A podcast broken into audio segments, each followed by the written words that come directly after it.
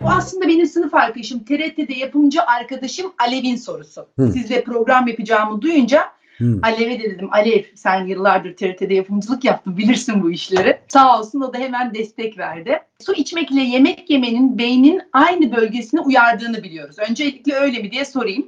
Pek değil. Değil mi? Aynı yerdeki farklı küçük alanlar. Hipotalamus ama birinin yeri başka, birinin yeri başka. Öyle diyelim. Hmm. Peki e, suyu içme için içme sıklığı ile ilgili e, bir e, hani beyinde bir motivasyon yapılabilir mi? Ya da yemeği değiştirmekle ilgili bir motivasyon çalışması, davranış çalışması yapılabilir mi diye sormuş. Acıktığımız zaman su içtiğimizde açlık hissi geçici olarak baskılanır. Bunun sebebi de mide herhangi bir hacimsel şişmeye uğradığında bu ister suyla ister yemekle olsun distansiyon yani midenin şişmesi sinirsel aracılıklarla beynin işte o hipotalamus bölgesine gönderilir. Oraya der ki mide şiş yani biz besin aldık dur. Fakat bu hemen arkasından şimdi sindirim kanalı yaklaşık 7-8 metrelik bir boru. Su ya da yemek midede ne varsa 12 parmak bağırsağı aracılığıyla bağırsaklara geçecek. Burada da bir sürü hormon salgılayan, bağırsak içeriğini hissedip ona göre enzimler salgılayan hücreler ve bezler var. Şimdi bunların hepsinin aktivitesini bir bütün olarak düşündüğünüzde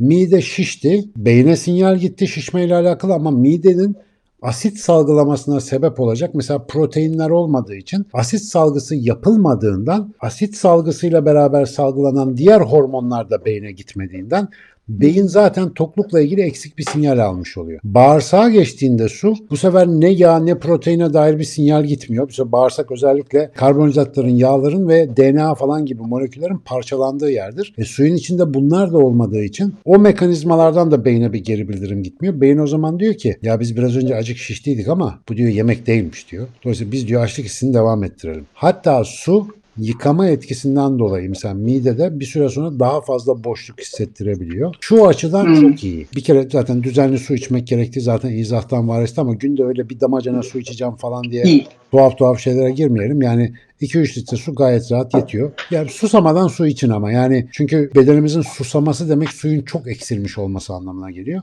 Rutin bir su tüketiminiz olduğundaki 2-3 litre gayet iyi. Bu yıkama hali sonucunda oluşan o daha fazla besin isteme duygusuna işte hakim olabiliyorsanız o ketojenik falan gibi süreçlerden geçtiyseniz o halin oluşturduğu hazzı da yaşamaya başlıyorsunuz. İşte biraz önce bahsettiğim grelin, nöropeptit, diakolestokin falan gibi hormonların beynimize, zihnimize, bedenimize yaptığı artı etkileri de yaşamaya başlıyorsunuz. Ve su özellikle hani nasıl ki elimizi suyla yıkıyoruz, içimizi de suyla yıkıyoruz aslında. Yani bir temizleyici bir madde su. Dolayısıyla o suyu aç karnına bir şekilde vücudumuzdan geçirmek önemli. Bu arada karşılaştığım birçok gelenekte özellikle bunun altını çizmek isterim. Yine bir formül olarak değil ama içilen suyun sıcaklığı çok önemli bulunmuş. Ne soğuk buz gibi su Ne- ne sıcak su. Vücut sıcaklığına yakın ya da biraz serin su en faydalı içecek olarak her zaman söylenir. Mesela Budizm'de bu temel kurallardan bir tanesi. Hatta der ki aydınlanmayı engeller. Soğuk ya da sıcak gıdalar için de söyler onu ama özellikle su soğuk ya da çok sıcak içmek aydınlanmayı engeller. Yani kafayı durdurur anlamında. Fizyolojik olarak birebir karşılığı yok ama hani şundan dolayıdır diyebileceğim bir şey yok. Denersek görebileceğiz. Mesela soğuk su lıkır lıkır içmek iyi geliyor. Niye? Vücut iç ısımız artıyor sıcakta işte özellikle yazın falan. O soğuk su vücut kor ısımızı düşürüyor ama aynı zamanda hani içeri soğuk giren suyu ısıtmak için vücut böyle enerji şekilde oraya vermek zorunda. Ama aynı zamanda içsel enerji üretme mekanizmalarımızı da fazla çalıştırdığı için kilo vermeye de yardımcı oluyor mesela. Öyle bir durum var. Soğuk su içmek. Bu soğuk su aynı zamanda bağırsak duvarınızın incelmesi, işte bağırsak mukozası dediğimiz iç tabakanın çok iyi çalışamaması falan gibi sonuçlar da yaratıyor. Hatta biraz duyarlıysanız mide kramplarını onlara bunlara giden hikayeler yaratabiliyor. Ama çocukluğundan beri hep soğuk su içmiş birisi.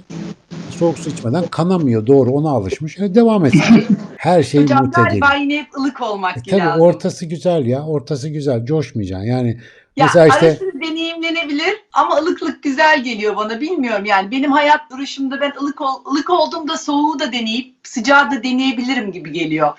Ama tek sıcak olduğumda soğuk çok uzakta kalıyor. Ben galiba bu konuda da çok iştahlıyım. Muhtemelen. Bu arada su içmeyle ilgili aklıma bir şey geldi.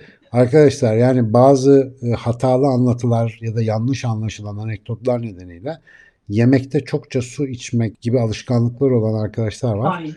Böyle bir alışkanlığınız yoksa lütfen edinmeyin. Hani alışkanlığı olana çok bir şey diyemeyeceğim ben ama değiştirmeye uğraşsın. Su çok basitçe mide asidini sulandırdığı için sindirimi yavaşlatıyor, engelliyor. Bu da bağırsağımızdaki putrifikasyon yani Harikasın. çürüme dediğimiz hadiseyi arttıran bir mesele. O yüzden suyu yemeklerden önce içebilirsiniz. Yemekten de mümkünse 1-2 saat sonra biraz mide boşaldıktan sonra yaparsak çok daha verimli bir sindirim yaşamış oluruz. Reflü başlamıştı Sinan Hocam bende. E, Yemekten sonra su içiyordum. Susuzluk hissediyordum. İki saat sonraya çektim. Bütün reflüm bitti. Tabii. Bir de sirkeyle de elma sirkesiyle de aslında bu asidi e, bastırmaya çalışıyorlar ya ben tam tersi asidi o sirkeyle yükselttiğimde mide rahatsızlıklarım bende geçti. Herkes Şimdi doktoruna. sirke kısmını kontrollü yapmak lazım. Yani ondan emin değilim. E, İşe yaramış olabilir bu arada. Çünkü suyun reflü gibi sorunlara sebep olmasının sebebi sütün mesela ülsere aslında iyi gelmemesinin sebebi ya da asitliğe iyi gelmemesinin sebebi. Sen asidi nötralize edici bir şey aldığında midenin içinde yemek varsa mide duvarı daha fazla asit basıyor. Buna rebound etkisi deniyor. Tekrar Hmm. yükseliyor o asit. Ve dolayısıyla sen asitliği azaltıp bazlaştırdıkça daha çok asit, daha çok mesela süt içtin daha çok asit. Bütün bunlar birleşince de artık ortalık asit kazanına dönüyor yani bir süre sonra. Ya Ve o da işte ağzına ağzına taşmaya başlıyor. Yemek boruna taşıyor. Uzun sürede sıkıntılı bir şey. Yani sindirim sistemi gerçekten o kadar zor bir sistem değil. Yani operasyonunu anlamak. Ya bir tane bir torba var ortasında. Ağızdan giren her şey oraya döküldüğü için yoğun asitik bir yapı. Yani mikroplar falan ölsün. Bir de proteinleri parçalayan enzimler çalışsın diye. Sonra 7 metre bir bağırsak var yaklaşık. Sırayla yavaş yavaş parçalayıp böyle vücuda malzeme emecek. Tonla enzim salacak. Çok enerji olarak masraflı bir iş falan. O yüzden bir kere yiyelim. Sağlam yiyelim. Böyle patlamalı enerji sağlayan gıdalardan uzak duralım. Sistem zaten tıngır mıngır çalışıyor. Tabii en önemlisi stresten de mümkün mertebe uzak duralım ki bu sistem güzel çalışsın. Sindirimin düşmanı strestir. Yani stres varsa sindirim yok. Duruyor sistem yani. Bu spastik konu, hocam si- bağırsak si- semptomu. stresi de yapan aslında sin yemek. Tabii ki Yani karşılıklı. stresi de yapan yemek. Tabii ki karşılıklı. Mesela bağırsak bakterilerini replase ettiğiniz yani başkasından aldığınız dışkı örneğindeki bakterileri işte naklettiğiniz kişiler sağlıklı kişilerden depresyonu geçiyor mesela. Yani bağırsağınızdaki bakteri içeriği depresyonunuzu, stresinizi vesaire etkiliyor. Bu arada dışkı transferi dediysem evde denemeyin. Öyle alıp dışkıyı başkasının bağırsağına sokmuyorlar. Özel bir yöntemle yıkıyorlar. Mikroplarını yani o mikroorganizmalarını ayırıp onu bağırsağa veriyorlar. Buna işte gayta transferi falan deniyor. Bu arada birçok hayvan birbirinin dışkısını yiyor. Biz bunu hayvanların iğrençliğine falan bağlıyoruz ama kendini kötü hisseden filler hortumunu sokup, sokup öbürünün poposundan dışkı alıp yiyor biraz. Ve onun sindirim sisteminde mayalanmaya sebep olduğu fark ediliyor. Süper. O diğer daha sağlıklı, daha iyi durumda olanın durumunu kendine bir şekilde kopya etmiş oluyor. Yani dışkı deyip geçmeyin. Bayağı bizi yansıtan malzeme var içinde. Onu söyleyeyim.